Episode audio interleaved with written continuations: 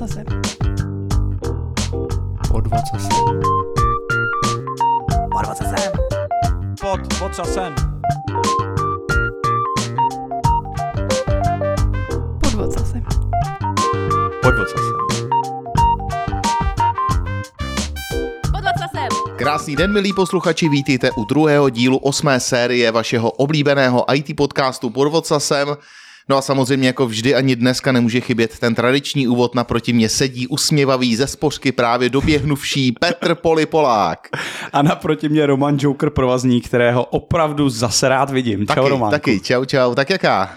No nádhera, nádhera. Užívám si všechno a hlavně si teda užívám ty docházky sem do CNK lomeno cyklum, protože teď to pro mě je jaksi raritní. Já jsem zažil, že tě dole poprvé vlastně poznali eh, ty, ty lidi z recepce.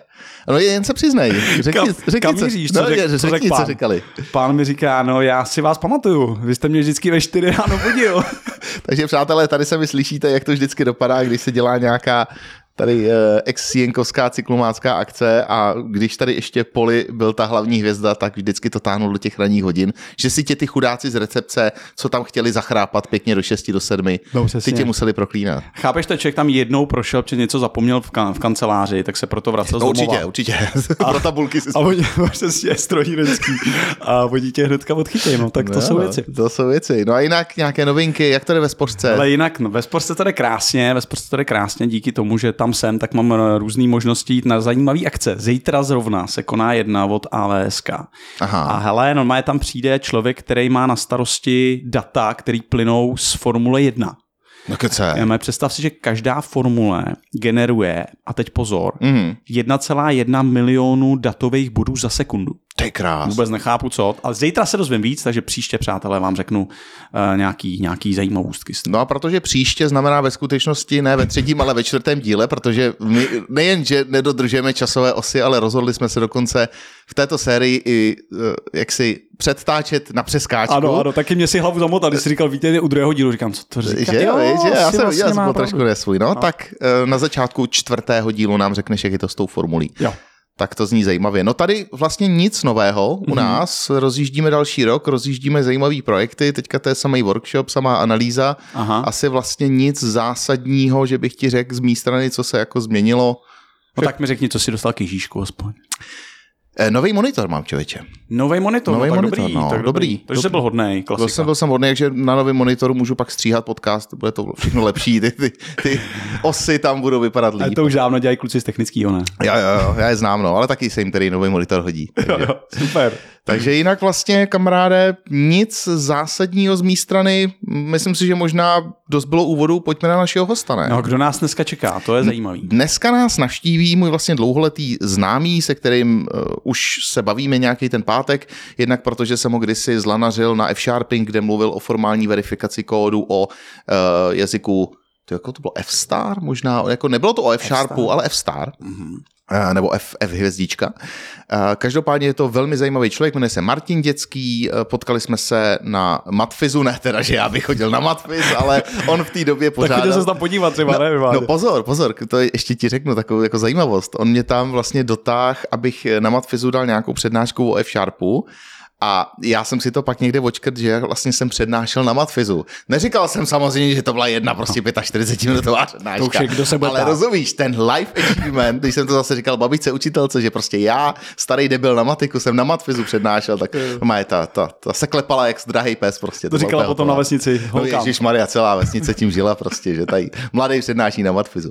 No tak právě Martin Dětský byl na Matfizu, věnuje se mikrokernelům, je to opravdu nabušený člověk. Jediný problém dnešního dílu není vůbec to, že by Martin nebyl sdílnej nebo něco, já si myslím, že to bude super. Problém je, že vždycky se snažíme to téma koncipovat tak, aby tomu alespoň jeden z nás dvou rozuměl. Tu data, tu programování, vždycky si dáme spolu jim takový ten jako high five a je to v pohodě. Eh, Dneska No uvidíme, uvidíme. Já jsem na to zvědav, protože co se týče mikrokernelů, tak já jsem opravdu takovej panic jako prostě v sedmice na lyžáku. Takže jsem na to sám. Jasný, kdyby to byla osmička, tak už je to jiný, ale ta sedmička, to je jako... Tady ani první Přátelé, meta, chápete. kámo, ani první meta, co se týče mikrokernelů. Takže Jsem jdeme na pro tom něj. stejně, těším se. Do studia dorazil náš dnešní host Martin Dětský. Ahoj Martine. Ahoj, Ahoj, díky, Martine, díky, čau. díky za pozvání. No mi díky, že jsi dorazil konečně. Teda konečně, to by nebylo tak, že bychom tě 8 sérií zvali, to bylo to, že konečně jsme si na, my na tebe vzpomněli, ale to, jak dlouho jsme to organizovali a měli jsme tam několik zádrhelů, no o to jsme radši, že jsi tady. Je mi ctí, je mi ctí. Nám tež, nám tež. Prosím tě, Martine, byť jsem tě z začátku trošku svérázným způsobem představil, myslím si, že bude velmi vhodné, aby ses představil našim posluchačům sám. Tak když to vezmu tak velmi stručně, jenom profesně, eh, 20 let se zabývám operačními systémy, hlavně mikrojádrovými operačními systémy. Z toho 14 let eh, jsem tohleto téma dělal eh, na Univerzitě Karlově, na Matfizu, konkrétně na katedře distribuovaných a spolehlivých systémů. Potom 4 roky u společnosti Huawei, dva roky z toho v Mnichově eh, jako, jako, jako R&D pracovník a potom další dva roky v Drážďanech, kde jsem spolu zakládal novou výzkumnou jednotku firmy. Poslední dva roky jsem taky zaměstnán v Drážďanech u malé společnosti, která se jmenuje Kern Concept, ale pracuji na dálku, na dálku z Prahy.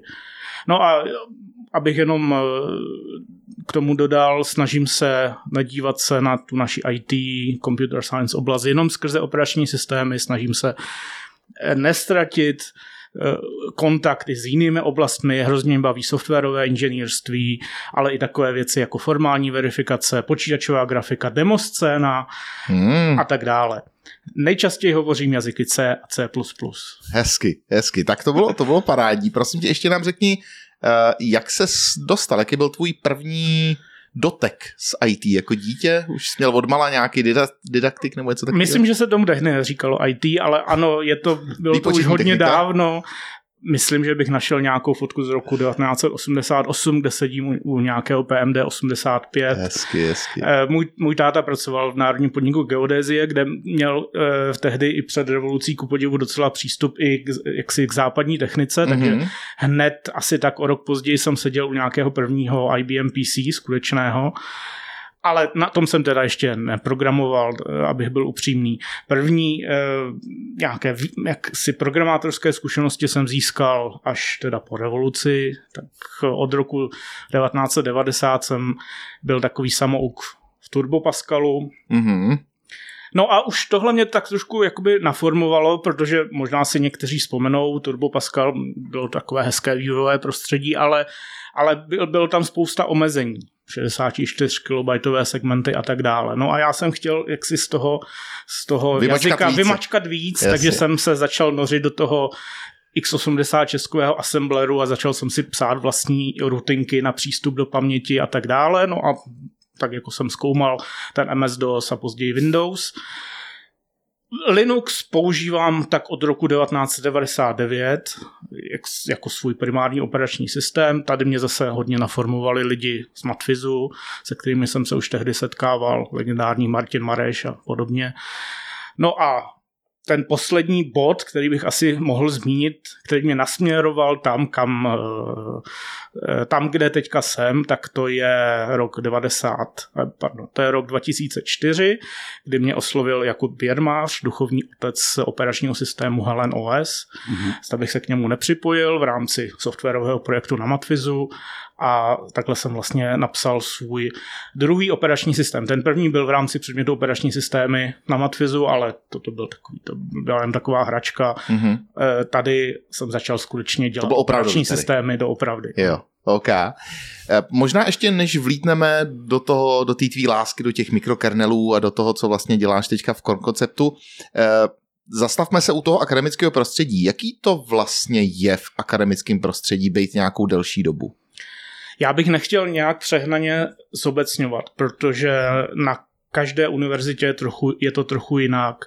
Samozřejmě liší se to země od země, ale dokonce se to liší prostě pracoviště od pracoviště. Takže budu spíš říkat svou zkušenost než nějakou univerzální zkušenost. Ale dá se říct, že to je opravdu trochu něco jiného, než pracovat ať už v malé nebo velké firmě. Spousta lidí říká, že je to svobodnější prostředí. Já bych to tak ne, nenazval, protože člověk sice má možnost si vyzobávat ty rozinky tam, kde chce, ale přece jenom těch koláčů, ze kterých se ty rozinky dají vyzobávat, je nějaké omezené množství a někdo nastavuje ty mantinely.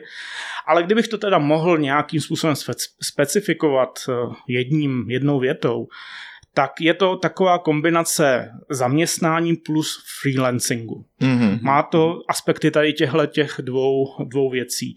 Eh, řekl bych, že třeba eh, ti, ti jaksi nadřízení prostě vedoucí katedér, děkani a tak dále, že to nejsou takový ti klasičtí šéfové zase, které známe z, z komerční sféry, ale jsou to spíš takový organizátoři a scháněči peněz. Takže člověk opravdu v rámci těch možností, které tam jsou a samozřejmě v rámci nějakých grantů a pobídek si skutečně může dost dělat, co chce.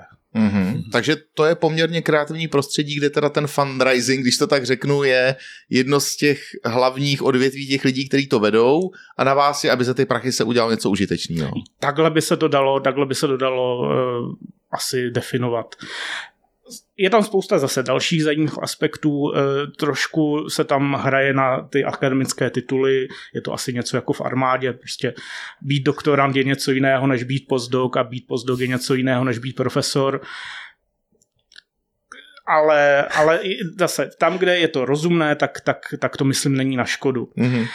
Zmínil bych takovou jednu opravdu jako zvláštnost, která, která mi vlastně došla až zpětně.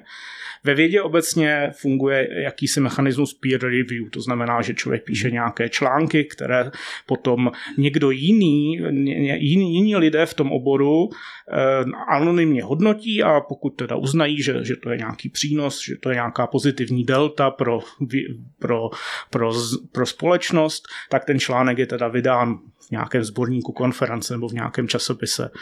Což je ale vlastně, on, ten systém dává pochopitelně v té vědě smysl, ale je to zvláštní, je to jako kdyby, jako kdyby eh, nějaká, eh, jako kdyby firma byla hodnocená nebo eh, dostávala peníze za, za své softwarové projekty na základě hodnocení svých konkurentů. Jo, takhle. Aha.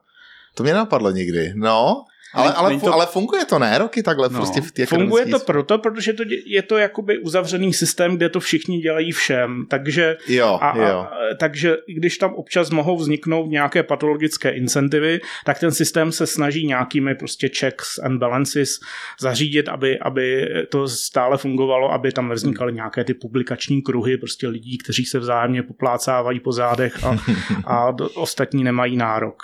A vlastně, když o tom také mluvíš, tak si pamatuju Tomáše Mikolova, jak tady mluvil o tom, že se to kradlo mezi sebou. Aha. A že vlastně někdo, kdo to jako kontroloval, tak to vlastně potom vzal za svý a někdy to prezentoval dřív, než je vlastně uh, to ten Tomáš vůbec dostal zpátky po té kontrole. Jo. Takže ono asi taky dá se z toho uh, negativně těžit taky pěkně. No. Pochopitelně tihle lidé by pak měli dostat přes prsty a Jasný. nemělo by jim to dlouhodobě procházet. Ale jako v každém prostředí jsou tam prostě ty kapři a, a ty štiky. Jo. Já se chtěl právě zeptat, jak moc je to konkurenční prostředí, protože ty jsi jeden z těch lidí, kteří to vlastně dokážou porovnat s tím klasickým komerčním prostředím, ve kterém se nacházíme my ostatní, hmm. Eh, ale ty, že jsi nějaký čas v tom akademickém byl, tak vlastně dokážeš třeba porovnat, jak moc ty lidi spolupracují přirozeně versus jak moc jako jedou na sebe. Těžko zase říct úplně obecně. Každý to má trochu jinak. Jsou, jsou lidé, kteří skutečně, ne, neřekl bych, že jedou vysloveně na sebe, takhle to moc v té dnešní vědě dělat nejde, být ten, ten solo vědec, ale mají ten svůj tým, tu, tu svou katedru a tu se snaží maximálně jakoby protlačovat dál ale to samozřejmě potom vede k nějakým monokulturám, které mohou hmm. vzniknout a potom, kdy, když zrovna se tomu týmu nedaří, tak to není jak ten momentální neúspěch vykompenzovat. Takže zase, jak, jak, jak naštěstí víme z různých sociologických studií, kooperace je dlouhodobě výhodnější strategie než, než souboj tak eh, ti, řekněme, rozumnější lidé, kteří to nedělají, eh, kteří to vidí s vidinou nějakého dlouhodobějšího úspěchu, tak rozumně spolupracují. A potom samozřejmě je tam jistá, jistá jakoby, řekněme, nevraživost, ale ta, ta zase k tomu patří. Hmm. Je, potřeba, je potřeba eh, mít nějaký drive Aby jsme se navzájem neuchlácholili, že, tak, že status quo je jako dobrý vlastně. Jo. A já teda samozřejmě tuším tu tvoji odpověď, protože ty jsi z té akademické sféry konec konců odešel. Nicméně dokázal by si nějakým módu představit tam trávit celý život, nebo je to jako když bydlíš s 15 lidma na kolejích, že to je cool jenom po nějakou dobu, než si pořídíš rodinu a chceš mít soukromí. Upřímně asi bych se to představit dovedl, ale je to zkrátka, jsou tam zkrátka nějaké trade-offs, které jsou s tím spojené už si na to narazil, předpokládám, ty finance opravdu platí a to ku podivu platí téměř univerzálně všude na světě, že srovnatelně seniorní pozice v akademické sféře je o něco méně placená, respektive člověk se musí trošku víc ohánět, jako zhánět ty peníze a ty granty, než na srovnatelné pozici v, v komerční sféře. Ale zase je to vyváženo, řekněme tady těmi eh, trošku většími osobními svobodami, když Aha. to takhle řeknu. Taková kreativ, kreativní svoboda, řekněme. Řekněme kreativní svoboda, nebo, spí, nebo taková ta svoboda od mikromanagementu. Jo. Asi, hmm. takhle bych to, asi takhle bych to nazval. Takže potenciálně si to představit dovedu, proč jsem v té eh, jakoby, akademické kariéře nepokračoval, eh, to spíš souviselo s tím, že jsem chtěl vždycky zkusit i něco jiného. Je, existuje pochopitelně taková ta kategorie těch akademiků, není jich mnoho, ale bohužel existují, kteří, kteří úplně ztratí ten kontakt s tím, řekněme, okolním světem a prostě učí ty své studenty ty postupy, které sami nikdy nedělali. Tohle jsem nikdy, takhle jsem nikdy nechtěl dopadnout a vždycky jsem se snažil právě jako otevírat ty dveře. No, tak jsem si řekl, dobře, tak teďka na chvíli přestoupím na, na druhou stranu, uvidím, eh, vyzkouším, jaké to je ve velké firmě, vyzkouším, jaké je to v malé firmě, ale nevylučuji, že se třeba na stará kolena, dejme tomu, vrátím zpátky. Hmm. Udržuješ pořád styky s svojí alma mater? Neformálně jsem vždycky udržoval, prostě navštěvoval jsem své bývalé kolegy a poslední, poslední dva roky zase učím na Matvizu předmět hmm. pokročilé operační systémy. Opět bude v letním semestru. Nice. A je to, jako, to, to mě vlastně zajímalo i předtím, když jsem byl jako plnohodnotný, dejme tomu. Ta motivace je jaká? Chceš to jako vrátit té škole, nebo tě vlastně motivuje to, že slyšíš ty názory eh, těch otevřených hlav, jo? Nebo v čem to, v čem to vězí? Je to v podstatě forma rekrutmentu, když to řeknu takhle úplně, eh, úplně na rovinu, mm-hmm. protože každá ta katedra, každé to výzkumné pracoviště potřebuje čerstvou krev, potřebuje eh, tam nové lidi, kteří, kteří tam začnou třeba to doktorské studium a později budou pokračovat dál, protože ti seniori samozřejmě zase odcházejí postupně tak eh, je nejlepší způsob, jak, jak ty lidi získat je zkusit jim předat nějaké zkušenosti, postupy, možná i jako názory v nějaké samozřejmě ne, nepolitické rovině. A tím je přesvědčit, že to tady tu vědu děláme dobře a ti lidi pak sami přijdou. Mimochodem, eh, jak Roman ještě říkal, kdy je možná ta nejvhodnější doba eh, být v té akademické sféře. Já si upřímně myslím, že jako zkusit by to mohl úplně každý. Když studujete někde na vysoké škole, i když třeba nemáte cíl působit ve vědě eh, a nemáte cíl prostě pokračovat touhletou cestou, zkuste to jeden rok. Zvlášť, když jste mladí, nemáte ještě závazky, rodiny, hypotéky, tak to není zase takový problém. A uvidíte, jaké to je. Zase vám to otevře jiné, jiné, jiné dveře. To je moje vsuvka, to nevím, jestli jsme nikdy řešili. Já jsem taky vlastně takhle vyučoval na škole uh, po, v dobách, kdy jsem podnikal. Fakt? No a, a vyučoval jsem tam podnikání právě. Jako bylo to vedlejší specializace podnikání, podnikohospodářská fakulta, zdravím. A říkal jsem jim tam, jak je super začít podnikat, prostě to je pecka, že jo.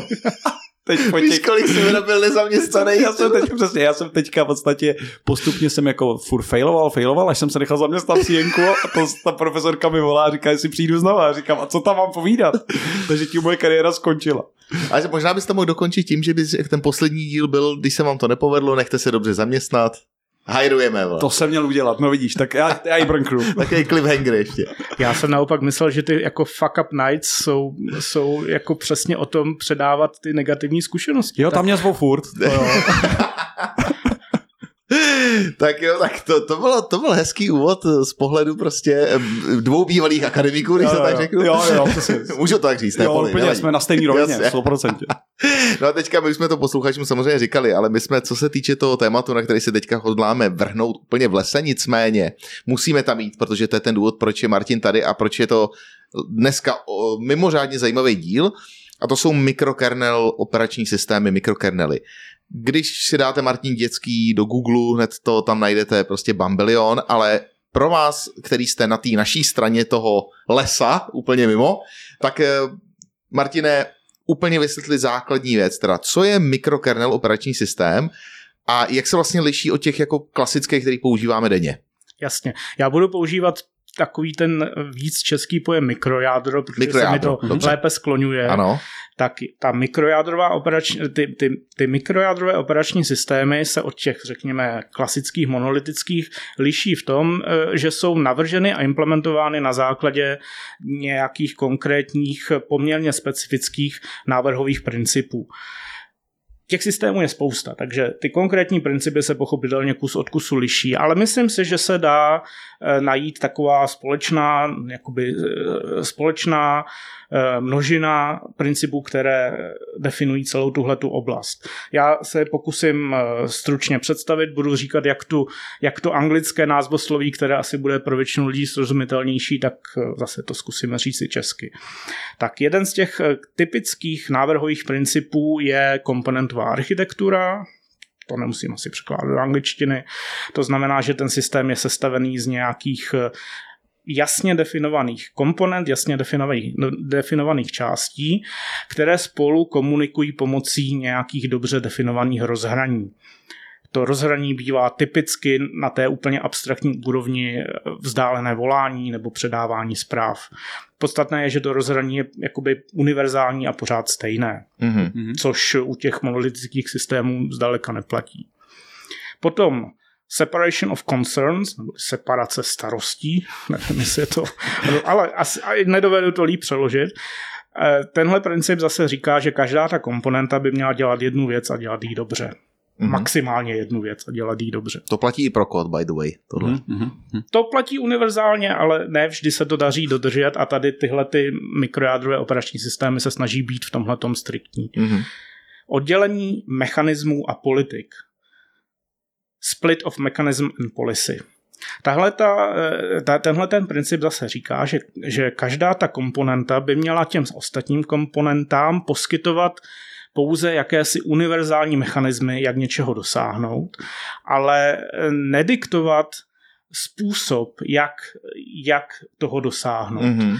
Když zkusím vymyslet nějaký jako aspoň trochu příklad, který by to osvětlil, tak dejme tomu ta komponenta, která se stará o zprávu paměti, což bývá typicky ten, ten mikrokernel, tak eh, by měla poskytovat univerzální mechanismus, jak alokovat fyzickou paměť, ale eh, nemít v sobě zadrátovaný žádný konkrétní alokační algoritmus. To znamená to, jaká paměť, jak nějaké konkrétní fyzické adresy jsou alokovány, tedy ta politika té alokace, ta by měla zůstat na té, v té klientské komponentě. Čili kdybych to vzal zase z pohledu, řekněme, programování, tak ona vystavuje interface, ale neříká, jak to má vevnitř naimplementovaný. Když to tak jako...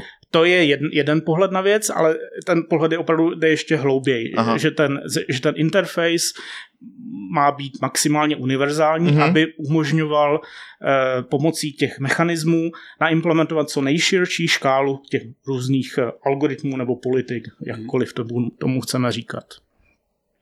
No a poslední takový celkem samozřejmý princip, nebo ten návrhový, návrhový princip je, je least privilege, minimální privilegia. To znamená, že každá ta komponenta by měla mít jenom taková privilegia, která nutně potřebuje. Mm-hmm. Tak a to je taky jakoby zhruba všechno, ale na základě těchto těch eh, návrhových principů potom ten systém získává nějaké typické vlastnosti.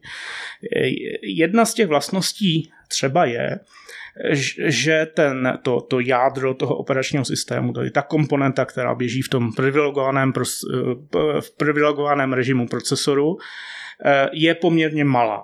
Mm-hmm. Odtud ten název mikrojádro, mikrokernel, eh, ale myslím si, že je to vlastně nevhodné pojmenování. Vlastně by, se, by to pojmenování mělo být spíš nemonolitický operační systém, mm-hmm. protože ta, ta, ta samotná minimalita toho jádra není vlastně jakoby primární cíl. Je to teprve důsledek těch ostatních eh, požadavků na tu softwarovou architekturu. Další typické vlastnosti, které takový systém má, potom je modularita, možnost jednoduše vyměnit jednu, jedny, jednu komponentu za jinou, pokud implementuje stejný interface. Eh, eh, řekněme, jemná granularita těch komponent, zase doplyne z toho, že každá ta komponenta má dělat jenom jednu věc, takže ty komponenty nejsou příliš velké, nejsou sami monolitické a tak dále. No a co teda jako tohle vlastně řeší, nebo pro, proč to teda vlastně existuje? Protože to, co jsi popsal, jsou krásný, já jsem to představil jako Lego, že to jsou jako krásně postavené kostičky, ze kterých teda já jsem schopen sestavit něco na základě svých potřeb. Chápu správně, že tohle se hodí do průmyslu, tam, kde potřebuju vyloženě operační systém opravdu upravit tomu specifickému hardwareu a mám teda k dispozici tyhle drobné části, nebo proč, proč to vůbec jakoby vlastně takhle, proč to je? To, co říkáš, to je rozhodně ten pragmatický důvod, proč se tyhle ty systémy používají tam, kde se používají. Ta extrémní modularita, extrémní přizpůsobitelnost, eh, která může probíhat jak řekněme nějakou statickou konfigurací už při deploymentu, tak, tak dynamicky za runtimeu, prostě podle potřeby. Eh, ten další důvod je, že ty jednotlivé komponenty lze nezávisle eh, na těch ostatních komponentách testovat. Testovat je prostě eh, jakoby nezávisle separovaně od ostatních. Mm-hmm. Ty komponenty jsou typicky relativně malé, takže je lze třeba dokonce formálně verifikovat, což zase u těch eh, monolitických operačních systémů, které jsou složeny z těch velkých kusů, prostě jaksi nelze prakticky udělat. Takže opět tady míříme na, na oblasti, které vyžadují extrémní e, záruky e, bezpečnosti, ať už bezpečnosti typu safety, tak bezpečnosti typu security a, a, a tak dále. E, a jako nelze opomenout zkrátka i tu estetickou stránku téhleté softwarové architektury. Prostě ten operační systém, který je složený z takovýchhle komponent a, a, a, a respektující tyhle ty principy je prostě krásnější. Někteří, to je samozřejmě subjektivní, pochopitelně. Jasně. Některým lidem se možná víc líbí ten monolitický přístup, protože prostě je to tak jakoby eh, snadněji, snadněji upravitelné ve smyslu tady uděláme rychlý hack a ono jo, to bude jo, dále jo. fungovat to pochopitelně v takovém velmi jemně strukturovaném systému není až tak jednoduché.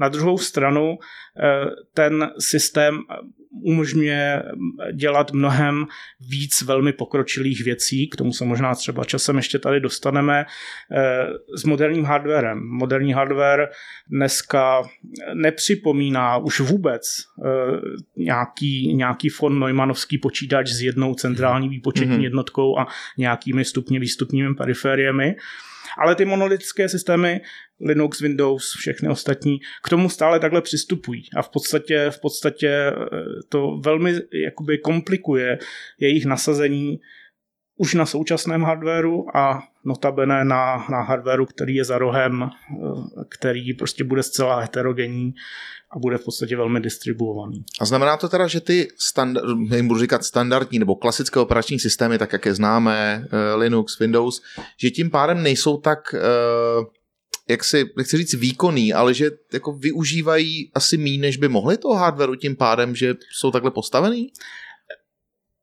Dá se říct, že využívají jakoby Efektivní jsem velmi, to slovo. velmi efektivně ten, ten, ten počítač v tom smyslu, jak, jak vypadá ten von Neumannovský model. Z, to znamená, že pokud předpokládáme, že ten počítač má jednu centrální velmi výkonnou výpočetní jednotku, typicky prostě nějaká, nějaká cache koherentní NUMA architektura s, se symetrickými procesory, tam to funguje krásně. Jakmile máme ten eh, počítač sestavený, a, to máme každý z nás, tak jak máme prostě počítače na, na našem stole nebo pod naším stolem, ze spousty eh, koprocesorů, v každé periferii, které spolu musí nějakým způsobem kooperovat, tak tady ta efektivita u těch monolitických systémů velmi pokulhává. Mm-hmm, mm-hmm. Protože vlastně ty systémy nemají, nemají abstrakce, nemají dostatečně univerzální abstrakce, jak tak složitou, jak tak složitý hardware řídit a, a jak poskytovat programátorům nějaké, nějaké program, programovací prostředí, které, ve kterém by mohli ten, ten tenhle ten složitý distribuovaný hardware používat dohromady. Mm-hmm. Musí to dělat separátně. Prostě někde běží nějaký kód prostě v klasickém procesu na, na procesoru, potom někde se posílají nějaké tasklety do, do, do, do grafického koprocesoru a tak dále. Je s tím spousta práce. V tom případě uh kde teda takový operační systém běží, který si právě popsal? Co je typický tady use case pro to použít? Já jsem se dotknul už nějakých jako průmyslových zařízení, ale typicky i z tvýho pohledu, z tvý zkušenosti, kde jsi to viděl nejvíc, že tohle zazářilo. Protože ty koncové uživatelské stanice uh, Předpokládám, že to asi není úplně standard i vzhledem k, jako k tomu, jak prostě Windows a iOS a Linux prostě si to požrali 99,9% možná a, a těm lidem to stačí, neřešejí to, že to není zas tak efektivní, ale jsou určitě zařízení, kde se to řeší a kde to běží a kde to zazáří. Ano, nej, nejtypičtější nasazení mikrojádrových operačních systémů v dnešní době je všude tam, kde je potřeba mít vysoko, vysoké nebo silné záruky spolehlivosti hmm. a bezpečnosti případně až na, na, na úroveň nějaké formální verifikace. To znamená řízení průmyslových strojů, automobil, automobil, automobily, eh, letadla, a, a, a tak dále. Hmm. Takže Asi tam, zdravotnický přístroje předpokládám, nebo ne? Ideálně ano. Ideálně. Eh, ta, ta situace zrovna v tě, s těmi zdravotnickými přístroji je taková paradoxní, že, že tam eh, se ty, se ty přístroje řídí vším možným, co, co já bych nechtěl ani vědět, ale ano, u, nějakých, eh, dejme tomu, pacemakerů rozhodně. Já si, že si pamatuju tvoji přednášku o formální verifikaci, ano. kterou si otevřel takovým krásným jako icebreakerem, openerem o tom, že prostě někdo udělal nějakou chybu v softwaru a že člověka to proskenovalo si tisíckrát a rengena, usmažilo ho to úplně během, během chvíle, že ten člověk zemřel a právě to byl jako uh, Martinův opener, proč je dobrá otvírá. formální verifikace, hezký otvírák. Takže. Bohužel skutečně, když, si, eh, když je člověk nucen ležet v nějaké nemocnici a, a zjistí, že ten monitor, který tam pípá a zobrazuje prostě tu, tu tepovou frekvenci, běží na Windows XP, tak, tak to není, to není úplně příjemné zjištění. Já slyšíš ještě to IC tam. Jako, jako, no. jako mojí babičce by to bylo asi jedno, ale chápu, že Martin by se začal ošívat. Ale abych to jenom doplnil, Tady pochopitelně ta mikrojádra mají své naprosto jasné opodstatnění a, a vlastně není pro ně alternativa, nebo neexistuje alternativa. To ale neznamená, že, že mikrojádrový operační systém nemůže být prostě general, general purpose operační systém pro nasazení na serverech, na desktopech může být. Možná si někdo ještě vzpomene, je to už hodně dávno, někdy na začátku v nultých let, ale šířila se taková hezká QNX demo disketa, která prostě obsahovala kompletní mikrojádrový operační systém, který nabutoval z té jedné diskety, byl tam, byl tam webový browser a, a, a, a, a Unixový shell a tak dále. Takže desktop není problém. Servery nejsou problém, eh, používají se mikrojádrové operační systémy docela často v high performance computingu, mm. protože umožňují, umožňují běžet ty, ty ty vědecké výpočty na těch, na těch tisících eh, procesorových jader bez interference s nějakými, eh, s nějakými, řekněme, kernelovými vlákny, které jsou v těch monolitických systémech a dělají nějaký bookkeeping v pozadí, ale vlastně pro, pro maximální využití toho hardwareu pro tuhle tu oblast nejsou potřeba a rozbíjejí ten, ten globální scheduling a tak dále. A nepoužívá se i tohle třeba eh, v nějakých datacentrech, když nevím, nějaký cloud provider, tam typuju, že vlastně to množství, kolik vymačkám těch služeb z toho hardwareu, který mám někde osázený v tom datacentru, je poměrně zásadní poměr k tomu, je, jak, jak, jak vydělávám, ale co třeba vím od Microsoftu, který se tím už roky jako chlubí, že jo, z Azure, že běží na Linuxu, jo, jak vlastně do tohle ještě zapadá Linux, který jako vždycky, když se baví s někým, kdo používá Linux, tak ho miluje právě proto, jak je dobře navržený a funguje a tak dále. Ty jsi ho dal na tu stranu totiž těch úplně ne jako... Uh... Pochopitelně, protože architektonicky Linux nemá s mikrojádry absolutně dobře, neřekl bych absolutně, ale nemá mnoho společného. Mm-hmm. Ještě bych se vrátil k, k, tomu, k tomu cloud computingu nebo k té virtualizaci. Eh, většina mikrojader jsou zároveň hypervisory z pohledu těch abstrakcí toho jádra a zase té univerzality není vlastně celkem rozdíl mezi klasickým táskem nebo procesem a virtuálním strojem je tam pár, pár jakoby registrů navíc, ale to je všechno. Mm-hmm. takže, takže spousta, spousta nasazení mikrojader je jako hypervisory. Mm-hmm. Nebo v mnoha případech je mikrojádro nasazeno jako hypervisor a, a běží, běží virtuální stroje. No a co se týče toho Linuxu, tak eh, pochopitelně Linux vyvíjejí velmi chytří lidé, ten systém není jakoby v principu navržený, navržený špatně, pokud se podíváme na tu, na tu dlouhou historii těch Unixových operačních systémů. E, a ten systém samozřejmě má nějakou vnitřní strukturu. Taky tam lze identifikovat nějaké vnitřní komponenty v tom jádře, nějaké subsystémy. Ten zásadní rozdíl je v tom, že tyhle, tahle ta softwarová architektura je pouze v hlavách těch lidí nebo někde na papíře. Jakmile ten systém běží, jakmile ten Linux jakmile to Linuxové jádro už běží na tom, na tom fyzickém stroji, tak je to už ten big ball of mat. Mm-hmm. Je to prostě ta ob, obří 256 megabajtová nebo 300, 300 megabajtová 300 megabajtový kus softwaru, kde drobná chyba v jednom ovladači může ten systém celý položit. Smysl toho, těch možná trochu omezujících um, návrhových principů těch mikrojader je právě omezení toho, čemu se říká blast radius. To znamená, když se objeví chyba v jedné komponentě, ta, kom, ta chyba je izolovaná v té komponentě a ideálně by neměla ovlivnit ty ostatní. A pokud už je ovlivní skrz nějakou komunikaci, tak tam opět mohou existovat nějaké self-healing mechanismy, které hmm. mohou tu, tu situaci zachránit podvod zase. Jak Martine vypadá taková každodenní práce vývojáře mikrokernel OS? Jo, jakože je, jako, je to podobný enterprise levelu, dáš si prostě tři kafe, dva skramy a jdeš bouchat nějakou apku, nebo jak to probíhá?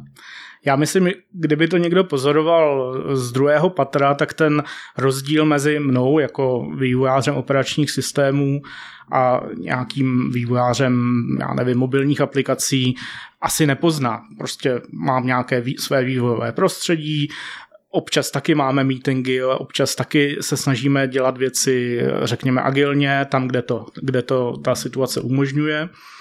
Myslím si, že ten zásadní rozdíl je v, v nástrojích a jazycích, které, které používám. K tomu se možná ještě pak dostaneme podrobně třeba k těm jazykům. A potom vlastně k tomu, že, že vlastně nedá se ta práce přirovnat ani moc k, nějakým, k nějakému programování frontendu, protože mm-hmm. to, na čem typicky vývojář operačního systému pracuje, není user-facing, Jasně. ale není to vlastně ani backend. Není to jakoby něco, co jenom někde jako chroustá nějaká data. Je to prostě ně, nějaký middleware, dalo by se říct. Vlastně operační systém je svým způsobem middleware, který, který umožňuje, eh, aby ostatní aplikace, aby ostatní software mohl efektivně dělat svou business logiku.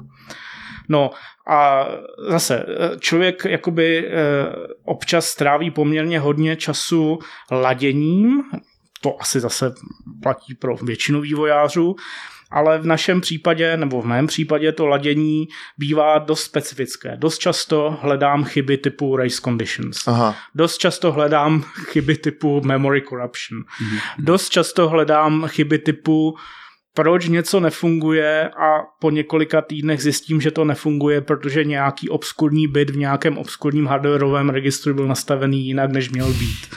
Takže, to je skoro detektivní práce než programování a, tohle. Ano, dá se to, dá se to říct, že, že je to občas eh, skutečně mm, taková, takový proces eliminace mm-hmm. všech podezřelých. Mm-hmm. Takže takhle bych to, takhle bych to asi, asi popsal mm, a přiblížil to těm, řekněme, mm. programátorům v jiných oblastech. A v čem píšeš?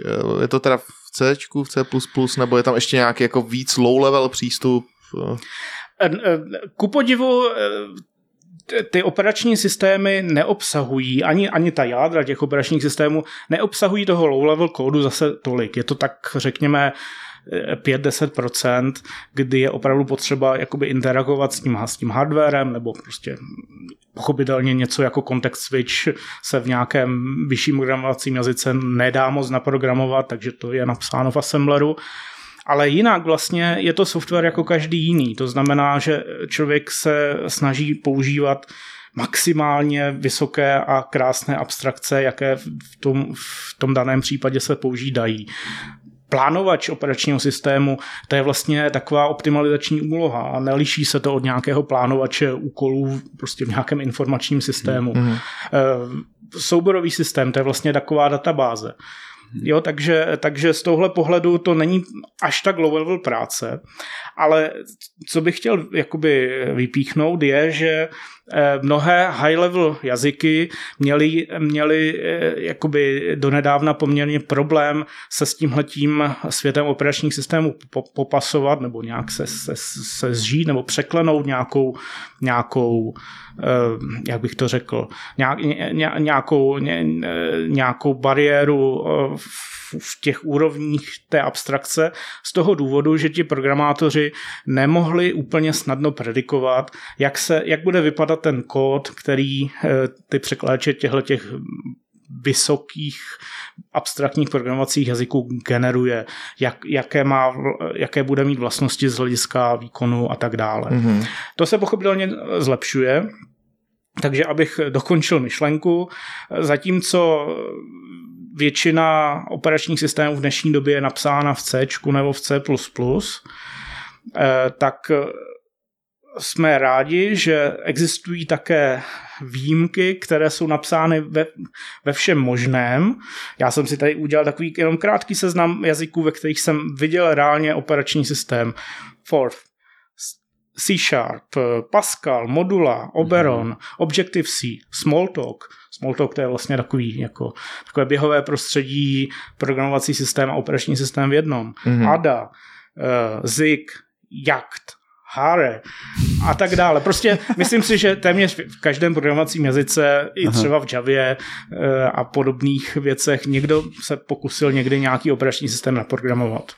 A, a, a moderní trend posledních, posledních let je pochopitelně jazyk Rust, který se snaží eh, právě jak si skombinovat ten, ten, tu, tu, tu velmi jasnou predikovatelnost toho kódu, který ten překladač generuje na úrovni C a C++ a zároveň nějaké vysoké, vysoké zajímavé abstrakce. A napadá mě, snažím se přemýšlet za tvýho potenciálního klienta. Jak řešíte, jak, řeš, jak řešíte jako testovací pattern? Jo? My to trošku, trošku teďka řešíme ve spořce. Například to, že když chceš jako dosáhnout high availability, tak to musíš nějak otestovat eh, třeba v nějakém množství uživatelů, dejme tomu, aby si věděl, že ta performance bude držet. Jak to děláte, protože dost často třeba nejsi schopný takovýhle vzorek vzít a vzít ho do nějakého testovacího prostředí jo? a musíš to nějak simulovat, nebo jak, jak, tohle, jak tohle vlastně vzniká? Zrovna na tohleto existuje testovací pattern stres testů. To znamená, že skutečně máme nějaké, nějaké univerzální nástroje, které umožňují v tom operačním systému spustit eh, velké množství workloadů, které nějakým způsobem stresují nějakou konkrétní vlastnost. Hmm. Ale, ale nemám na to univerzální odpověď. Je hmm. to pochopitelně vždycky, vždycky záležitost té, toho konkrétního požadavku, toho konkrétního workloadu, hmm. který musíme samozřejmě předem znát a, a potom, potom simulovat. Můžeme se na to ale podívat taky z hlediska nějaké formální verifikace. Už jsem to trošku nakousl. Eh, ta architektura mikrojádrových operačních systémů umožňuje do jisté míry, rozhodně do větší míry než u těch klasických monolitických systémů, některé vlastnosti toho systému ověřit skutečně, řekněme, matematickým důkazem. Mm-hmm. Takže zrovna u, u, u té výkonnosti eh, lze s, s poměrně velkou snahou a, a za poměrně velkých nákladů, ale lze eh, spočítat něco jako worst case execution time, eh, ať už jednoho, jednoho, jednoho vlákna nebo i konkrétní kombinace vláken za konkrétních priorit a tak dále. Mhm. A pokud eh, máme teda takovýhle formální důkaz, tak potom už nepotřebujeme nic testovat. Potom už nepotřebujeme simulovat nějaký workload, který by něčemu odpovídal, protože máme jaksi eh, naprosto nespochybnitelný matematický mhm. důkaz, že ten systém má tu, tu vlastnost, kterou má mít. Umí to v té praxi takhle fungovat, jakože eh, jestli tam není nějaká bulharská konstanta něčeho, co třeba ten klient neřekne a třeba nedokáže uvažovat v tu danou chvíli, jako ta praxe se může kolikrát lišit od toho. To je problém formální verifikace obecně. Formální hmm. verifikace eh, neumožňuje člověku říct, tenhle ten systém nebo tenhle ten kus kódu nebo tenhle ten program neobsahuje žádnou chybu. Hmm. Formální verifikace maximálně umožňuje říct, že tenhle ten kus kódu odpovídá nějaké specifikaci nebo splňuje nějakou formálně popsanou vlastnost. Takže pokud je ta formálně popsaná vlastnost e, špatně nebo prostě nejsou splněny její předpoklady, Jasně. tak pochopitelně ten důkaz Jasně. nemá žádnou váhu. Hmm. Takže ano, vždycky, vždycky to závisí na tom, jak, jak dobře je, je, ta, je ten cíl popsán. Hmm. Hmm. Ty už si k tomu udělal trošku odbočku, protože my to tady máme jako celý jedno téma, formální verifikace, ale vlastně pro posluchače, který furt slyší tady to slovo, aby jsme to správně vysvětlili, tedy formální verifikace je ověření matematickým důkazem, že, ohled, že oproti zadání vygenerovaný kód splňuje ty vlastnosti. Je to tak, chápu to správně. Ano, je to těch, těch konkrétních variant, jak se formální verifikace dělá, je samozřejmě spousta, ale pokud jste někdy viděli třeba důkaz správnosti algoritmu Quicksort, který prostě říká, ověřuje, že bez ohledu na, na vstup výstupem algoritmu Quicksort je, je správně setříděná posloupnost, nebo pokud jste viděli důkaz eh, toho, že ten algoritmus má složitost časovou velké O n, n krát log n, tak to je přesně ekvivalent toho, co, o co se snaží formální verifikace. Ale pochopitelně nedělá to na úrovni abstraktního algoritmu, ale dělá to na úrovni konkrétní implementace, typicky opravdu jakoby konkrétního, i konkrétního třeba bytecode nebo nativního kódu, který potom někde běží. Protože jinak, jinak pochopitelně by, by to pro praxi nemělo, nemělo až takový smysl. Takže je to, je to svým, svým způsobem velmi velmi siln, silné ověření nějaké vlastnosti, nebo jak si říkal, to, že ten, ten, ten software odpovídá nějaké specifikaci. Na druhé straně nedá se říct, že by to úplně, je to komplementární k testování. Mm-hmm právě z toho důvodu, že tohle to všechno funguje jenom v případě, že jsou splněny ty předpoklady toho důkazu. To znamená, že, že ta specifikace je správně, nebo že požadavky na to, jak se chová ten hardware, na kterém to, to běží, jsou splněny. Což, se, což nemusí nutně být a potom pochopitelně ten, ten jako dokonale formálně správný matematický důkaz nemá žádnou cenu. Proto stále eh, i, i, i, i u formálně verifikovaných softwarů je potřeba testovat, protože ty testy, přestože teda nejsou tak tímhle tím způsobem vyčerpávající, tak berou vlastně v potaz i ty, i ty vlastní předpoklady, testují mm-hmm. i vlastní mm-hmm. předpoklady. Takže při vývoji uh, mikrojádrových operačních systémů tedy se ta formální verifikace jako v praxi používá, nebo je to jenom takové jako cukřík uh, nahoru? Třeba, pokud bych mluvil za, za společnost Kern Concept, tak my máme eh, na to tým asi třech, čtyř, čtyř lidí, kteří se zabývají formální verifikací, ale naše cíle jsou, řekněme, opět velmi pragmatické, protože pro ty procesy certifikace, certifikace našeho systému ta formální verifikace vlastně potřeba není. Ty, ty, ty, ty certifikační procesy, které musíme splnit, abychom eh, mohli náš systém nasadit třeba právě v těch automobilech, vlastně s, nějakým, s nějakou formální specifikací chování toho systému ani s nějakými jako naprosto formálně definovanými vlastnostmi nepočítá, mm-hmm. ne, nepo, nepočítají.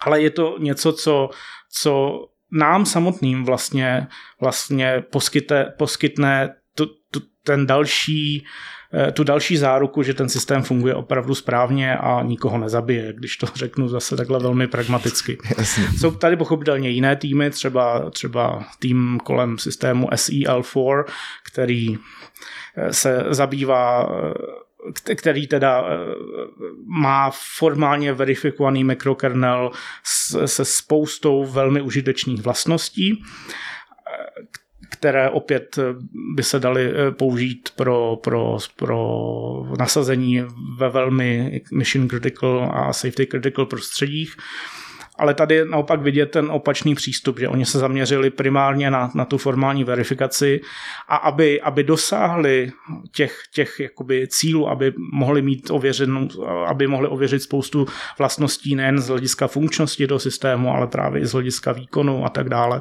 tak museli vlastně tu architekturu toho systému, tu implementaci extrémně osekat. Mm-hmm což eh, paradoxně eh, komplikuje praktické nasaže, nasazení toho systému. Aha, aha.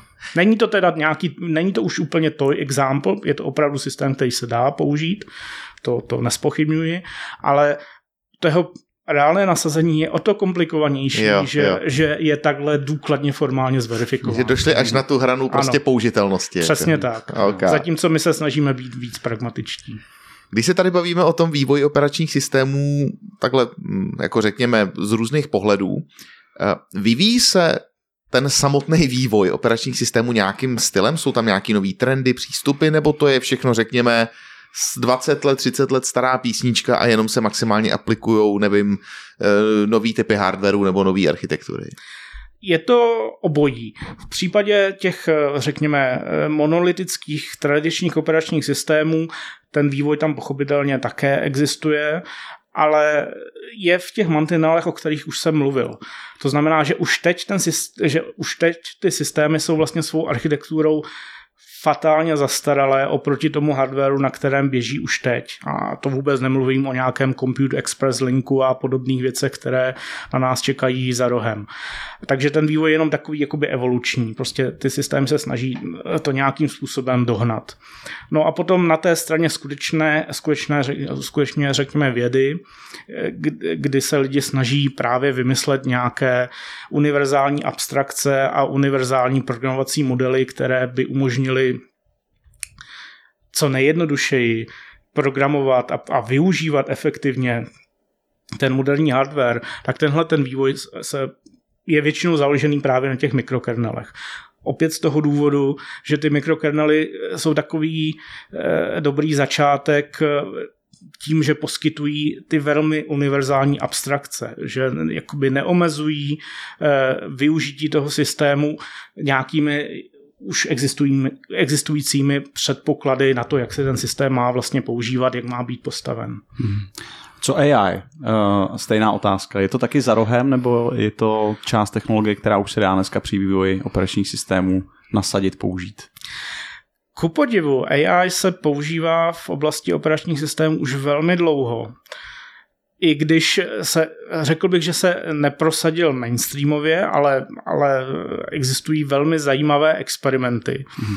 Třeba už tak před 15 lety někdo ukázal, že pro pro mapování virtuálních adres na fyzické lze použít neuronovou síť, což zas tak překvapivé není, ale ta neuronová síť vlastně reprezentuje to mapování pro typické procesy které člověk běžně používá, minimálně tak kompaktně a mnohdy mnohem kompaktněji než klasické stránkovací tabulky. Což, což je velmi překvapivé, jo? Mm. že prostě nějakou jakoby eh, statickou datovou strukturu, která se používá prostě desítky let v hardwareu, lze nahradit něčím tak jako neúplně snadno uchopitelným, jako je neuronová síť. No ale asi, asi spíš ten dotaz směřoval na, na, na to, co si představujeme pod AI dneska, to znamená nějaké ty jako velké jazykové modely a tak dále. Tam bych určitě viděl nějakou možnost právě hmm. využít tyhle, ty, tyhle ty nástroje k, k vytvoření nějakých těch abstrakcí nebo nějakých těch, nějakých těch mechanismů, jak vlastně eh, programovacích modelů, jak vlastně ten, ten složitý hardware programovat jednoduše. Jo, jo. A ty sám používáš uh, nějaký ty jako buddy systémy typu Copilot, uh, ChatGPT, tak jak software inženýři už dneska jsou velmi zvyklí? Párkrát jsem to zkoušel, ty výsledky nebyly moc, moc uh, moc přesvědčivé z toho důvodu, že, že je málo vzorků. Je asi, málo vzorků jasně, asi. A, jasně. A, a nebo prostě neumím ten, ten, ten požadavek nebo ten dotaz položit dostatečně správně, takže, takže to jaksi nevedlo k nějakému efektivnění mé, mé, mé vývojářské práce, mm-hmm. ale myslím si, že, že to je čistě způsobeno tím, že ten systém není na operační systémy natrénovaný. Hmm. A že třeba nerozumí právě v naší oblasti tomu, že, že, že nepracujeme s nějakým jedním, jedním monolitickým systémem, ale s něčím, co je složeno z, z hodně malých komponent. Nechápe to ty, ty, ty, ty, ty hranice těch jednotlivých komponent ale principiálně tomu asi v budoucnu nic bránit nebude. Vy jste mi tady oba dva krásně nahráli tím, že je málo vzorků, že je málo datasetů zatím k týmí další otázce, která je trošku ze strany, ale vlastně s tím hrozně souvisí, protože to, co ty tady popisuješ, jako brutálně specifická hardcore znalost, kterou když teďka tady otevřu dveře, dveře a zařvu pár těch slov, tak nikdo ani nebude vědět, o čem se bavíme. To bych možná musel do Bratislavy k Milanu Pisklovi, jo, jo. kde jsou embedded, eh, ty by si s tebou rozuměli aktuálně na pracovním trhu, jaká je vlastně pozice takovýhleho jako vývojáře. Moje naivní představa je, že Martin vždycky otevře okno, řekne, co umíš, vylezou tři, prostě pořím se tři hiring manažeři a ty po zlatým koberci vstupuješ do, do nové firmy, protože prostě tohle není tak jako Hello World v Javě nebo v C Sharpu, tohle je prostě brutálně specifický. Je potom poptávka, seš tak ceněný, nebo naopak je to takový níž, že vlastně klasický jako Dog Extends Animal Javista se má líp. Je to tak trochu od obojího něco. To jsem se že uh, Ale já, to, já se to pokusím vysvětlit. Myslím si, že, že eh, já jako vývojář operačních systémů, nebo specificky ještě mikrojádrových operačních systémů, ještě nejsem na té pozici toho, toho programátora, co umí ten COBOL a umí pracovat s těmi mainframey, kterých je opravdu málo, a, ale těch systémů, které na těch mainframech v tom COBOLu stále běží, je stále ještě hodně a je tady hodně těch zákazníků, prostě těch bank a těch, těch spořitelen a já nevím, Českých. prostě a pojišťoven a dalších institucí, které prostě potřebují ten systém udržovat a, a vidí, jak ti lidé postupně umírají a byl se nikdo učit nechce samozřejmě. Hmm. Takže tam, tam, nejse, tam nejsme. E, protože upřímně, a já jsem to vždycky říkal i na všech svých přednáškách, programovat operační systém není nějak extra hardcore. Myslím si, že každý programátor, který umí jako dobře programovat prostě v Javě, v C Sharpu, v F Sharpu se může naučit jako programovat jádro operačního systému. Jako tam není tam, nic, ne, tam není žádná magie nebo žádný jako zlatý prach, který, který by jinde, jinde nebyl. Pochopitelně se do toho některým, některým lidem nechce z, z důvodů, které už jsem zmiňoval, to znamená, že člověk občas prostě honí nějaké byty po paměti nebo honí race conditiony a, a tak, což nemusí spoustě lidem vyhovovat. Upřímně mě to po těch letech už taky tak moc nebaví, jako mě to bavilo před těmi 20 lety. A ale ten, ten, ten, ten svět těchto těch lidí, nebo ta, ta, ta naše doména je relativně malá, prostě většina lidí se vzájemně zná.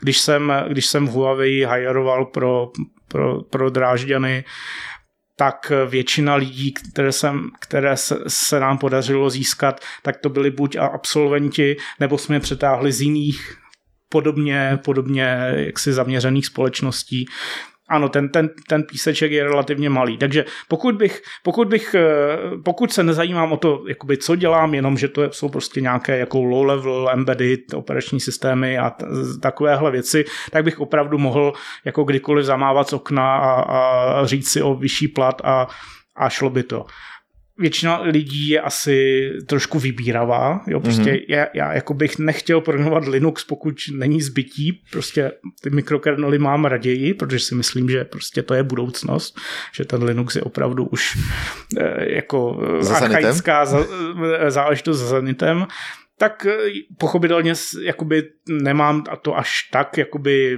nemám to, to pole působnosti až tak velké.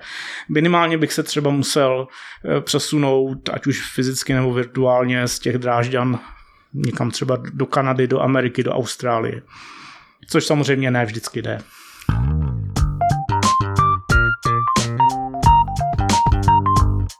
Pokecem o hodnotě vývojáře, který zná ty listy všechny magické věci, byť Martin tvrdí, že to magický není, ale já to vidím trošku jinak, jsme se dostali k kern, kern konceptu Huawei a než se vlastně dostaneme k tomu tvýmu aktuálnímu zaměstnavateli, Huawei to vůbec není malý jméno. Já bych možná se rád aspoň na chviličku zastavil o tom, jaký to tam bylo. Já vím vlastně, že jsme se bavili, ty jsi byl dokonce v Číně a přesto si z Huawei odešel právě do Ken konceptu, takže třeba můžeš říct, jaký to tam bylo, proč si odešel, jak na to vzpomínáš a třeba čím to bylo z tvýho profesního hlediska tak zajímavý. Já začnu od konce, proč jsem z Huawei odešel. Nemělo to nějakou jednu zásadní velkou příčinu, byla to spíš kombinace eh, více záležitostí i v mém osobním životě. Chtěl jsem se vrátit eh, zpátky do Prahy a Huawei eh, prostě nemá příliš ve své firmní kultuře práci, vzdálenou práci, notabene práci z domu. V době covidu nebyla jiná možnost a ta firma a mnozí manažeři v ní pochopili, že to vlastně jako celkem funguje, že ti lidi se neflákají doma a opravdu něco dělají, ale eh, jak, jak si ty, ty ty pandemické časy pomalu tu firmu opustili, tak se zase začalo, začali všichni vracet do kanceláří a nebyla tam moc, moc, moc možnost pracovat z Prahy. Takže to byl třeba důvod opravdu v osobní rovině, jinak mm-hmm. jsem s tou prací v Huawei byl velmi spokojen ale eh, ta, ta práce byla hodně založená taky eh, nejenom na, nebyla to zdaleka vývojářská práce, byla to práce opravdu eh, v R&D, to znamená, že člověk často cestoval, často jsem mluvil s jinými lidmi, asi by se to moc, moc úplně na dálku dělat nedalo. Mm-hmm. Zatímco ta práce, kterou dělám teďka v Kern konceptu, je trošku víc vývojářská, i když nejsem prostě jenom člověk, který by od rána do večera psal kód, a můžu ji dělat víceméně izolovaně. Nemusím aktuálně nikoho řídit, nemusím, nemusím se s nikým příliš koordinovat. Všechno, Takže hurá. Všechno, všechno to zvládnu, všechno to zvládneme eh, elektronickými nástroji. Co se týče uh, Huawei jako firma, to by bylo povídání na, na spoustu hodin. Rozdíl mezi, řekněme, západní firmní kulturou mm. a čínskou firmní kulturou. Je, je velký. Eh, ta, ta firma eh, zaměstnává obrovské množství velmi chytrých lidí. Dokonce, co je, myslím, velmi specifické, ta firma asi 60% svých zaměstnanců eh, zaměstnává právě v R&D, mm-hmm. což, je, což je velmi velký poměr na, na jakoby firmy podobného, podobného druhu, i třeba ve srovnání třeba s Microsoftem nebo, nebo s Applem. A je, je to vidět, že ta firma hodně, hodně jakoby investuje. 60%, jo. 60%. Že R&D je v podstatě jako nákladová část, ne? Jako ty toho moc jako když no, to tak vezmu. Na začátku určitě, no. No jasně, hmm. ale jako když na to koukne účetní, tak řekne 60% hmm. jsou jasný náklady. Jo, jo, jo. Okay. Je to tak, ta firma očividně musí být velmi eh, úspěšná i v té business oblasti, hmm. prostě musí Aby to hodně těch smartphonů a, hmm. a těch, těch stožárů s těmi anténami a tak dále, aby to R&D uživila. Což jakoby vede k tomu, že, že člověk tam má taky poměrně velkou svobodu, ne tak velkou jako v tom akademickém prostředí, ale může si stanovit nějaký jako zajímavý cíl, nějakým způsobem si ten cíl obhájí prostě před managementem a potom může třeba, třeba půl roku, rok na, na tom dělat. Ale přesně to vede k tomu, že, že z principu velká část těchto těch věcí nikdy nikam nedopadne to znamená, skončí někde v šuplíku, nebo se to prostě nepovede, protože je to prostě vývoj, výzkum a Jasně. kdyby se předem vědělo, jak to dopadne, tak to není vývoj, výzkum. Ano. Což může být tak trochu frustrující a je pravda, že to mě malinko frustrovalo, že spoustu těch jakoby projektů, na kterých jsem se za, za ty čtyři roky v Huawei podílel, skončili prostě v šuplíku. A možná je někdo z toho šuplíku za pár let vytáhne, možná ne, ale není to úplně něco, co, co, co by mě bavilo. Zatímco teď v Kern Conceptu, což je teda malá firma, která má 35 zaměstnanců a musí pracovat efektivně, nemůže si dovolit tenhle ten luxus pálit peníze, tak eh, tam vidím jakoby bezprostředně výsledky své, své práce mm. a ano, občas to znamená, že prostě musím svou práci zastavit v půlce, protože prostě došel budget. Až takhle? Ano, to se občas stává. Na, na některých věcech, pochopitelně. Mm. Někdo vyjedná potom se zákazníkem zvýšení budgetu, pokud to dává smysl a pokračuje se dál, ale skutečně se mi to už stalo, že jsem, že jsem byl uprostřed psaní nějakého unit testu a prostě došel budget, takže jsem zůstal uprostřed psaní testu středník úplně tam chybí a už ho tam to, nedám. To už, ne, už nezmáčknu, úplně plásnutí přes prsty, to už nejí, nejí za prachy. A možná jenom jedna taková eh, anekdota, která trochu popisuje právě tento, tento tu čínskou firmní kulturu. Eh, myslím si, že spousta lidí tady v Evropě, v Americe je zvyklá právě na to, že když teda existuje nějaký, řekněme, lehce formální proces na to, jak si člověk jako zadá nějaký projekt, ten projekt běží, dostane člověk na to nějak, nějak, nějaké zdroje, ať už finanční, lidské a tak dále, tak prostě ten, ten projekt doběží a pak se vyhodnotí. Ten čínský přístup je každý druhý den otočíme kormidlem o 180 stupňů a uvidíme, co se stane, jestli to třeba nedopadne líp. Eh, takže nej, nejdřív jako prostě člověk je takový jako hrozně prostě proč zase, jako zase změna a, a pak si na to zase trošku jako zvykne, protože zjistí, že za další dva dny se zase kormidlo otočí o 180 stupňů, takže zpátky, ale ten, tahle ta jakoby eh, hro, hrozně jakoby krátkodoba, tohleto krátkodobé plánování a tohleto eh, jakoby pronásledování těch krátkodobých cílů je něco, co mi teda úplně, to úplně, krev, úplně nevyhovovalo. Jo. To okay, chápu, to okay. chápu. Jde to do, v kontradikci s tím, že teda ten, ten a to R&D bylo tak velký, že naopak to ta firma musí přemýšlet hodně dopředu, protože počítá s tím, že jednou to vynese nějaký prachy no, jasně. a pak to točí takhle co druhý den 180 stupňů obrat.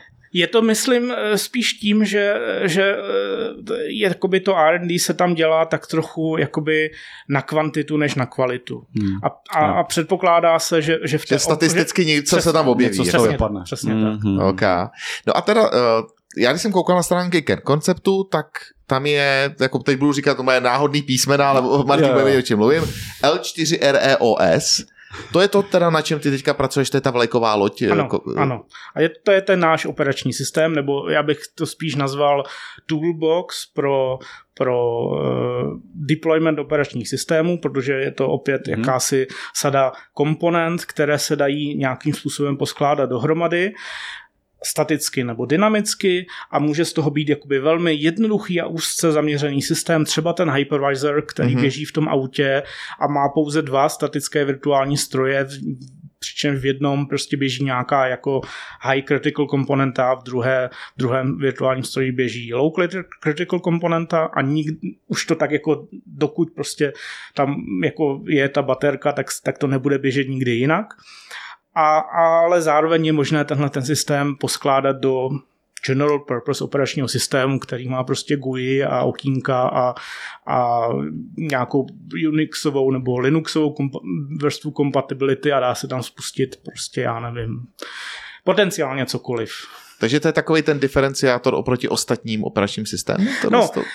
Nebo to je, řekněme, jedna z tradičních vlastností a vy to děláte pouze jinak? Nebo co, je, co tě třeba zaujalo v tom Ken konceptu, že, že šel tam jako dělat na tomhle? Hmm.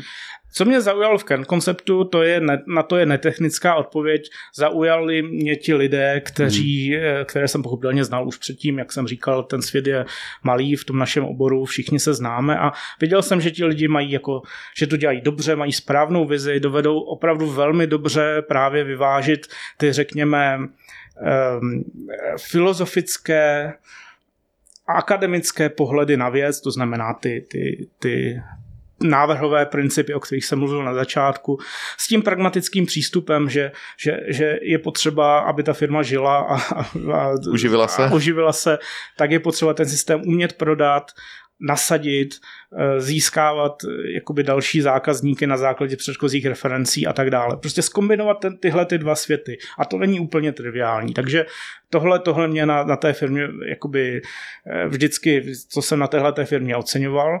Co se týče toho L4E, toho našeho, L4E, okay. našeho operačního systému, tak ono se nedá říct, že by se nějakým způsobem... Špatně se mi to popisuje ve smyslu, čím je specifický nebo čím je zvláštní, protože on je to takový Kevin Bacon toho, té naší domény. Je to prostě ten jako úplně jakoby, jako nej, nej, nejtradičnější uprostřed eh, mikrojádrový operační systém a naopak ty ostatní se vůči němu nějakým způsobem občas jakoby, jakoby eh, ne, nechci říct jako vyhraňují, ale prostě liší nebo eh, používají, hmm. používají jiné postupy. Co ta zkrátka znamená? Má je zatím nějaká chytristika?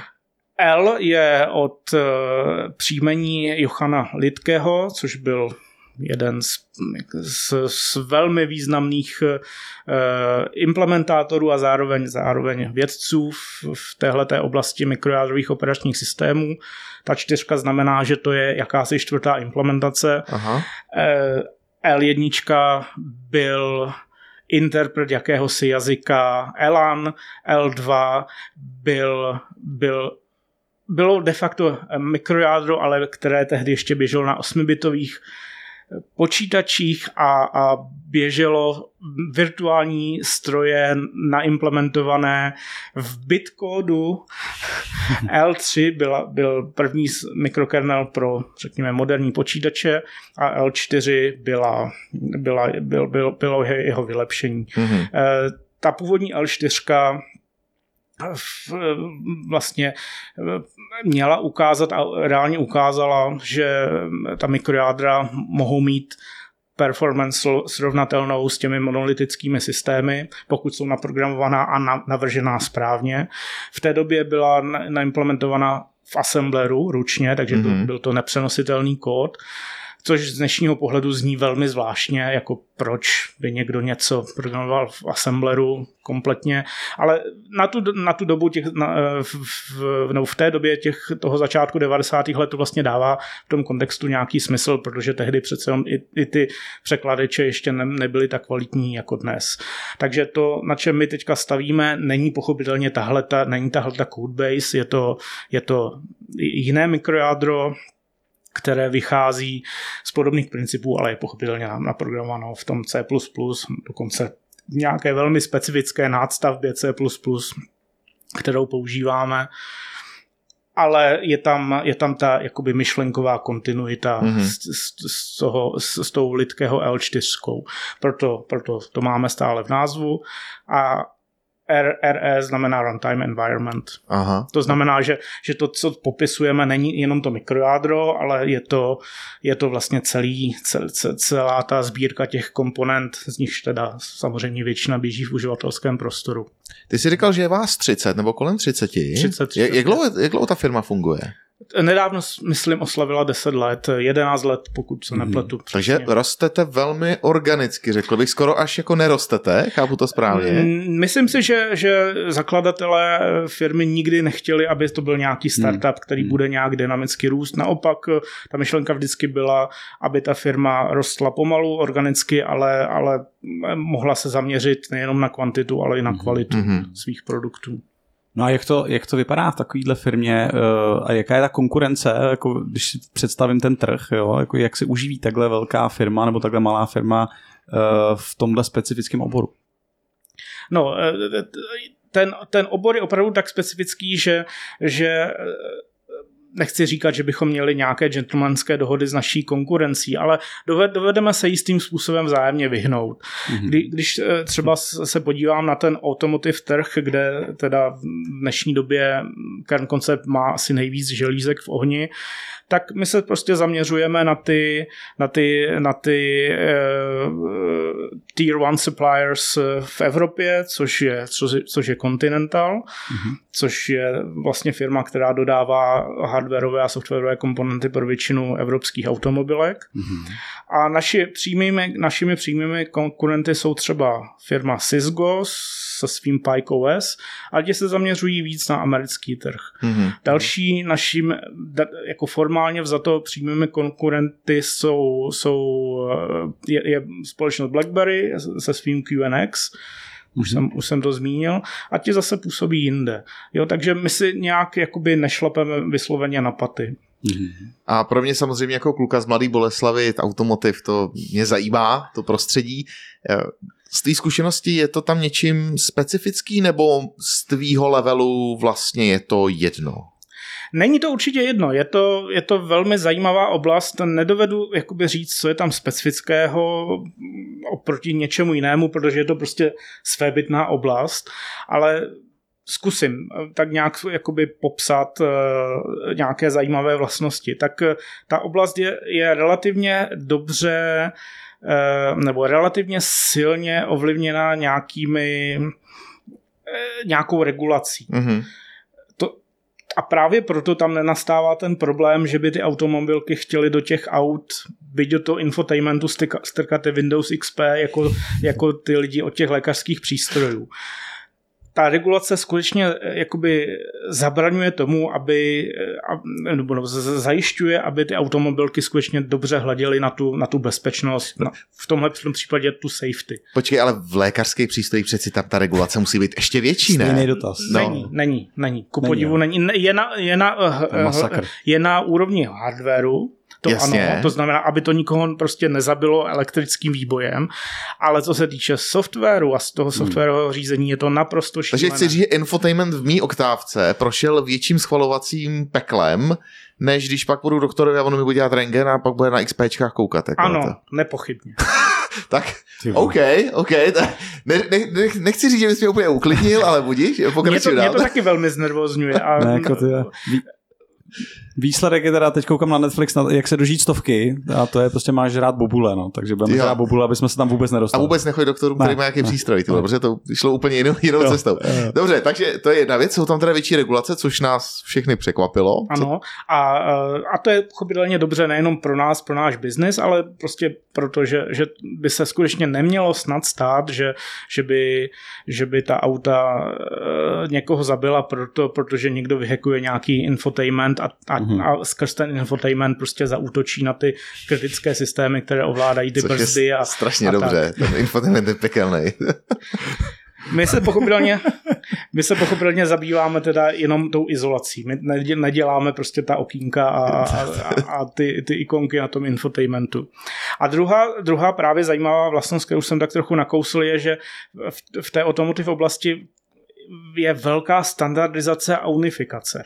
To znamená, že tam právě působí nějak cítí tier one suppliers, v Evropě Continental, v Japonsku Denso, eh, v Americe myslím, že, že ten hlavní je bývalý Chrysler, to je dneska Mercedes-Benz, ale mm-hmm. prostě ta americká část tyhle, tyhle tier one suppliers vlastně dodávají samozřejmě skrz nějaké subdodavatele, eh, kterými jsme teda v případě toho softwaru taky, unifikované komponenty, jak, jak si ty, ty mechanické, tak ty hardwareové, tak ty softwarové do většiny aut, většiny automobilek. Eh, na té softwarové úrovni právě to se je vidět právě třeba v tom, že většina evropských aut, automobilek používá nějaký komponentový systém, který se jmenuje Autosar, který má zase velmi přesně definované interfejsy, jak napsat komponentu, která řídí brzdy, jak napsat komponentu, která prostě řídí stěrače, jak,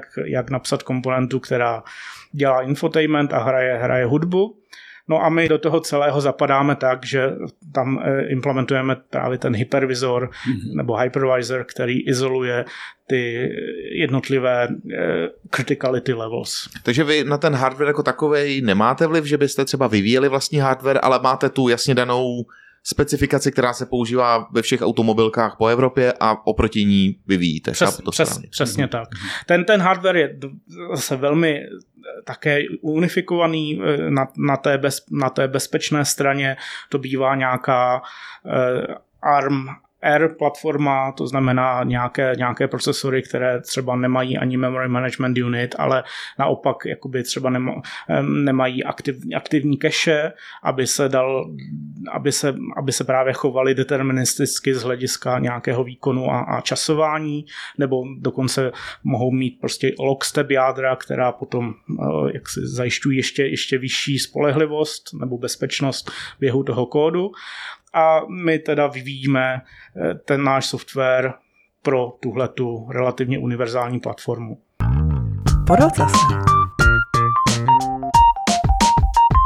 Když už jsme si tady udělali takový krásný deep dive, tak nemůžeme opomenout jednu zajímavou věc a to je tak, že už si téměř 20 let spoluautor Helen OS. Můžeš nám prosím tě a samozřejmě posluchačům představit tento operační systém a vlastně jak to zapadá do toho, co jsme tady spolu celou tu dobu řešili?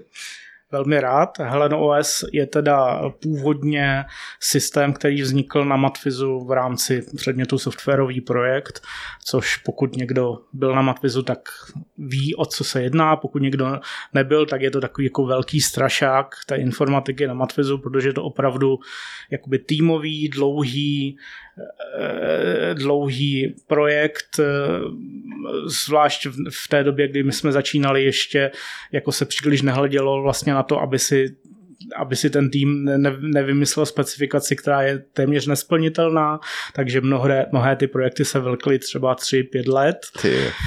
Ale zase myslím si, že to opravdu těm lidem dalo jako neuvěřitelnou jakoby zkušenost, která se jim pak hodila v praxi. Takže v našem případě eh, to byl teda operační systém, jak už jsem říkal, duchovním otcem je Jakub Jermáš, můj, můj dobrý přítel, a na začátku nás teda bylo šest.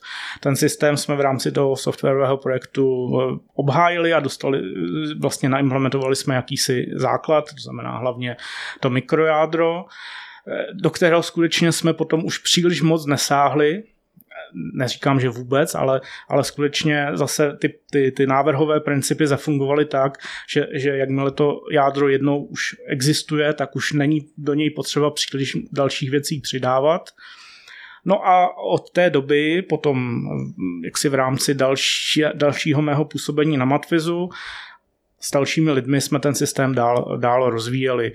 Takový největší boom, myslím, nastal mezi lety 2010 až 2015, kdy vlastně na, na tom systému bylo obhájeno asi na, na, ve spojení se systémem Helen OS bylo obhájeno asi 30 diplomek a bakalářek, většinou diplomek.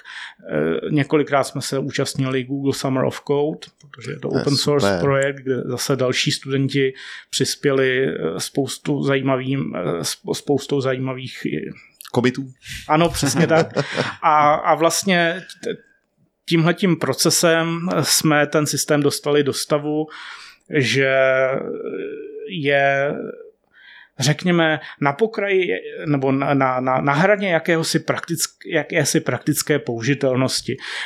Má prostě, je, je, je přenositelný, podporujeme 6 nebo 7 různých hardwareových platform, počínaje běžným, běžným x86 a ARMem až po dneska už docela exotické věci typu PowerPC, MIPS, mm-hmm. Itanium a, a co, co pak tam bylo ještě, a Spark. Mm-hmm máme, sou, máme podporu pro souborové systémy, máme několik konkrétních implementací souborových systémů, máme grafické uživatelské rozhraní, máme síťový stack z IPv4 i IPv6, máme, máme device driver framework, ve kterém se dají psát poměrně elegantně ovladače, zase běžící v uživatelském prostoru, podporujeme USB, podporujeme jaké, několik síťovek, několik, několik dalších periférií, takže ten systém je jaksi v, v, tomhletom stavu, že pochopitelně eh, nelze, nelze ho vzít a použít jako náhradu nějakého desktopového systému, ale kdyby, kdyby někdo ještě trošku víc zatlačil a hodil na to nějaký ten milionek, tak bychom se tam, tak bychom se tam dostali. Což eh, bohužel eh, v dnešní době tak trošku znamená, že, že ten systém už se moc dál neposunuje, protože ty low hanging fruits už v tom systému byly všechny sebrán, Vyzobány. vyzobány, takže už se mo- moc těch studen- studentů nehrne, protože vlastně tam jakoby nechybí nic jakoby zásadního. Jasně. Bylo by potřeba ten systém buď propracovat do hloubky, Mhm. anebo naopak prostě do šířky prostě naimplementovat ovladače pro miliony Jo, jo. periferií, což nikdo dělat nebude. Tak každopádně ten systém stále se snažíme nějak udržovat, stále se snažíme vydávat nějaké semipravidelné li- releasy a pořád nám slouží jako jakýsi experimentální nástroj. To jsem se právě chtěl zeptat, 20 let na jednou open source projektu, tam už museli být že, nějaký vzestupy, pády. Eh, Co je teda ten motor? Je to to, že to je to tvoje pískoviště, který má, řekněme, dopad na ostatní, kteří si na tom aspoň udělají prostě mm, diplomku a bakalářku a vidějí, že, že ten směr, kterým se ty mikrokernely u- vydali, že je ten správný, nebo co je ten motor zatím pro tebe?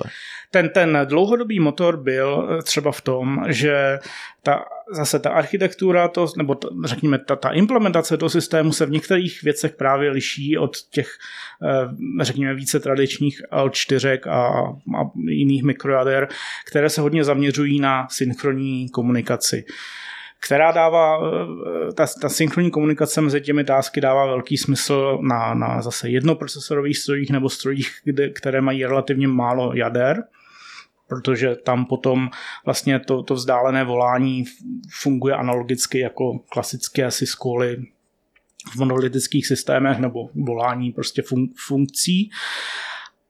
My jsme se naopak zaměřili na asynchronní komunikaci, která sice z principu má trochu větší overhead, ale e, umožňuje ten overhead jistým způsobem amortizovat právě na těch strojích, které mají spoustu jader, velký para, velkou možnost paralelismu a případně i nějaké, nějak, nějakou tu distribuovanost, nějaké ty jako nezávislé, nezávislé noudy. Prostě je to posílání zpráv, takže ty, ten, ten transportní mechanismus nemusí být pouze prostě e, paměť, ale může to být síť nebo cokoliv jiného.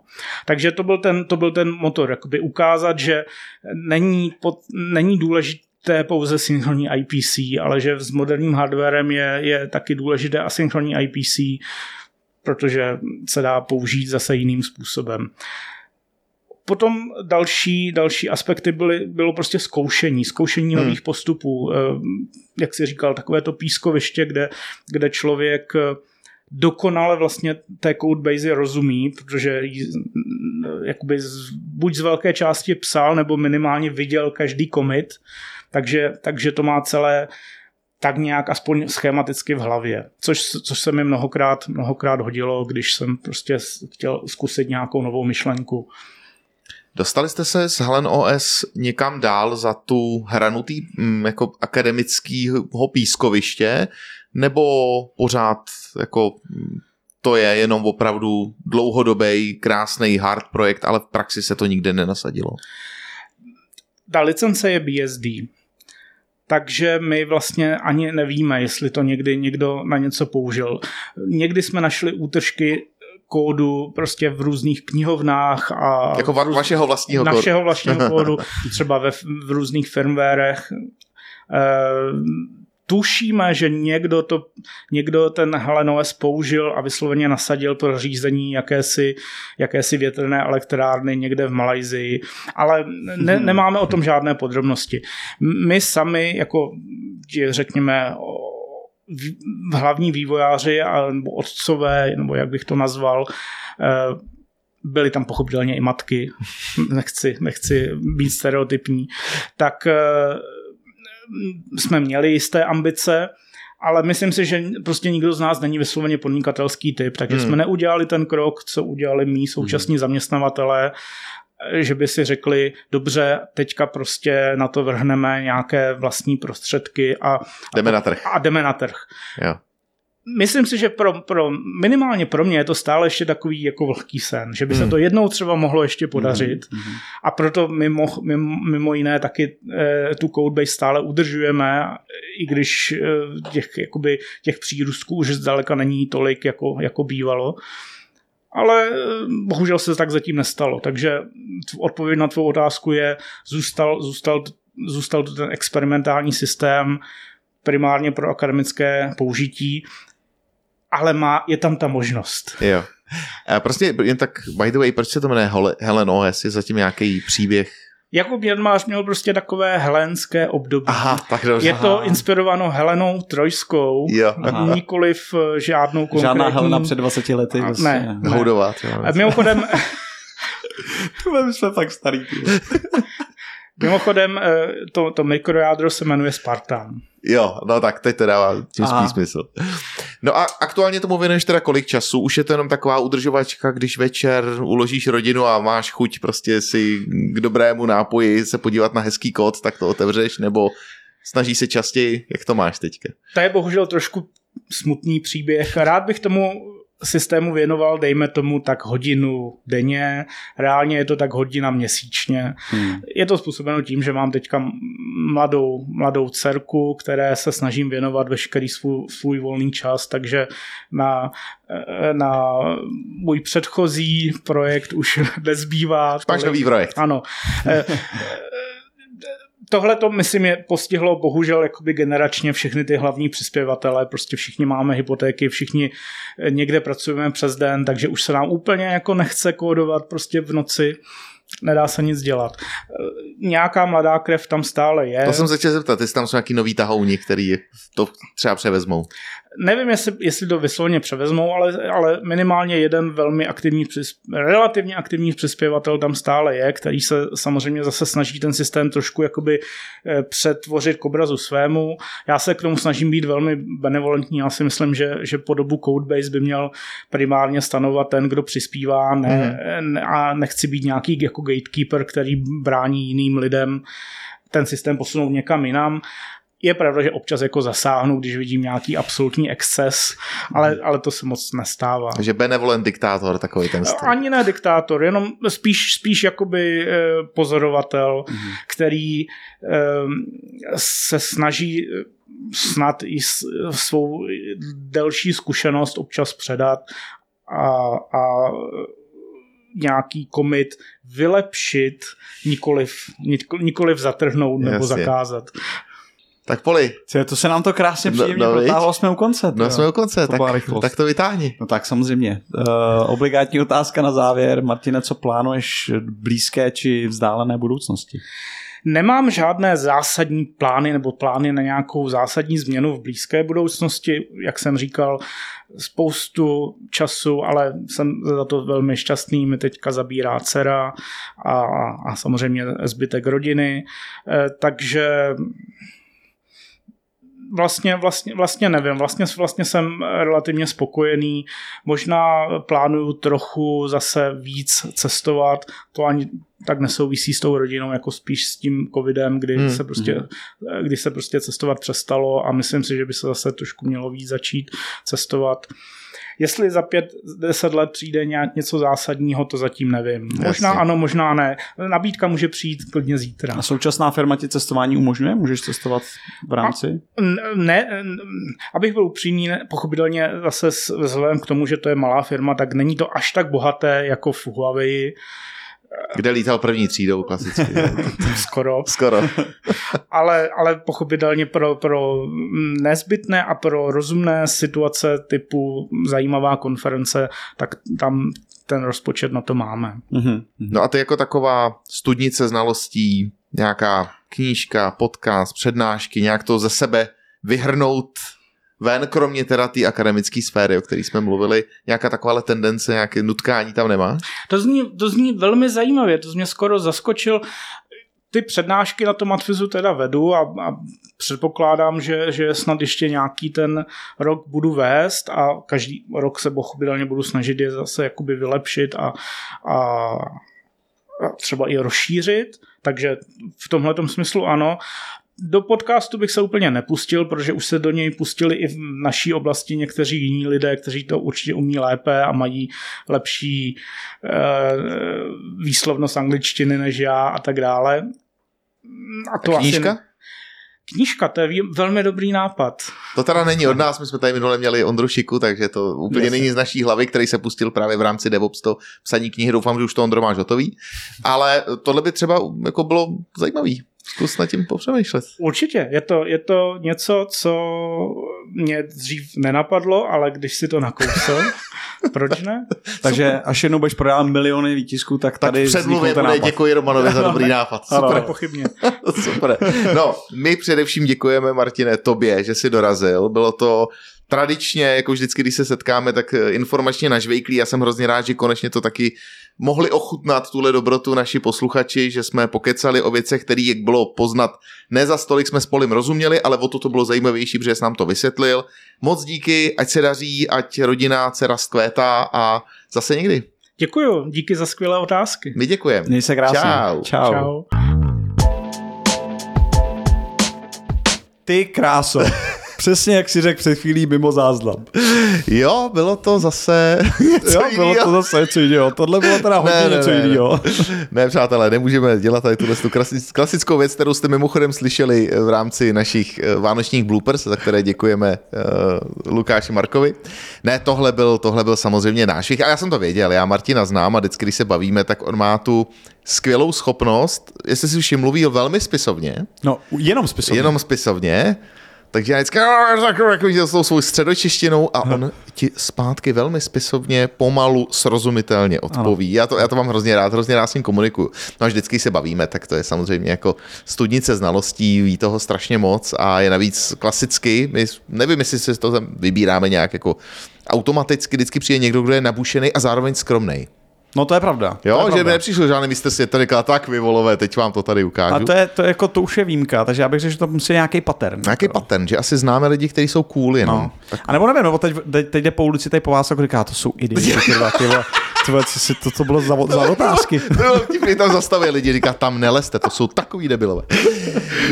No tak jo, přátelé, tak eh, my jsme se s vámi rádi slyšeli. Za týden eh, neuslyšíte nic, ale za 14 dní eh, to budeme mít, rozjel. budeme mít Ivo Musila, který nám řekne, ano, už tady byl, to je ten časový paradox, který nám tady něco řekl a vy to uslyšíte i za 14 dní. O rugby a o security, bylo, Yes. bylo to, bude to taky zajímavý povídání. No a koho máme dál v pipeline? Pak máme rozjetý další hosty, pak dorazí uh, první uh, host Za z první České dáma. spořitelny. První, dáma, První dáma České spořitelny. První dáma České spořitelny. Uh, Honza Divko, velmi, velmi nažvejklý člověk z datového světa ode Div, mě. to, to příjmení je skvělý. To Kdyby se psal dvěma F jako div, F, ko, No já ho tak občas takhle píšu, ale je to špatně. je to špatně. Ale zeptáme se ho na všechno a já ho tím, že ho znám vlastně dva měsíce, tak už spousta věcí, které nám řekne, ne, tak, tak právě se tady dozvíme, jo, Jo, takže jo. ho musíme vyspovídat pořádně, takže na toho se těším. Super, super, super. No tak jo, přátelé, my to nebudeme nadále prodlužovat. Mějte se krásně, užívejte si ideálního zimního počasí, pak když jedete někam lyžovat. Přesně tak. No a my se těšíme za 14 dní zase pod vocasem. Ať se daří. Čau, čau.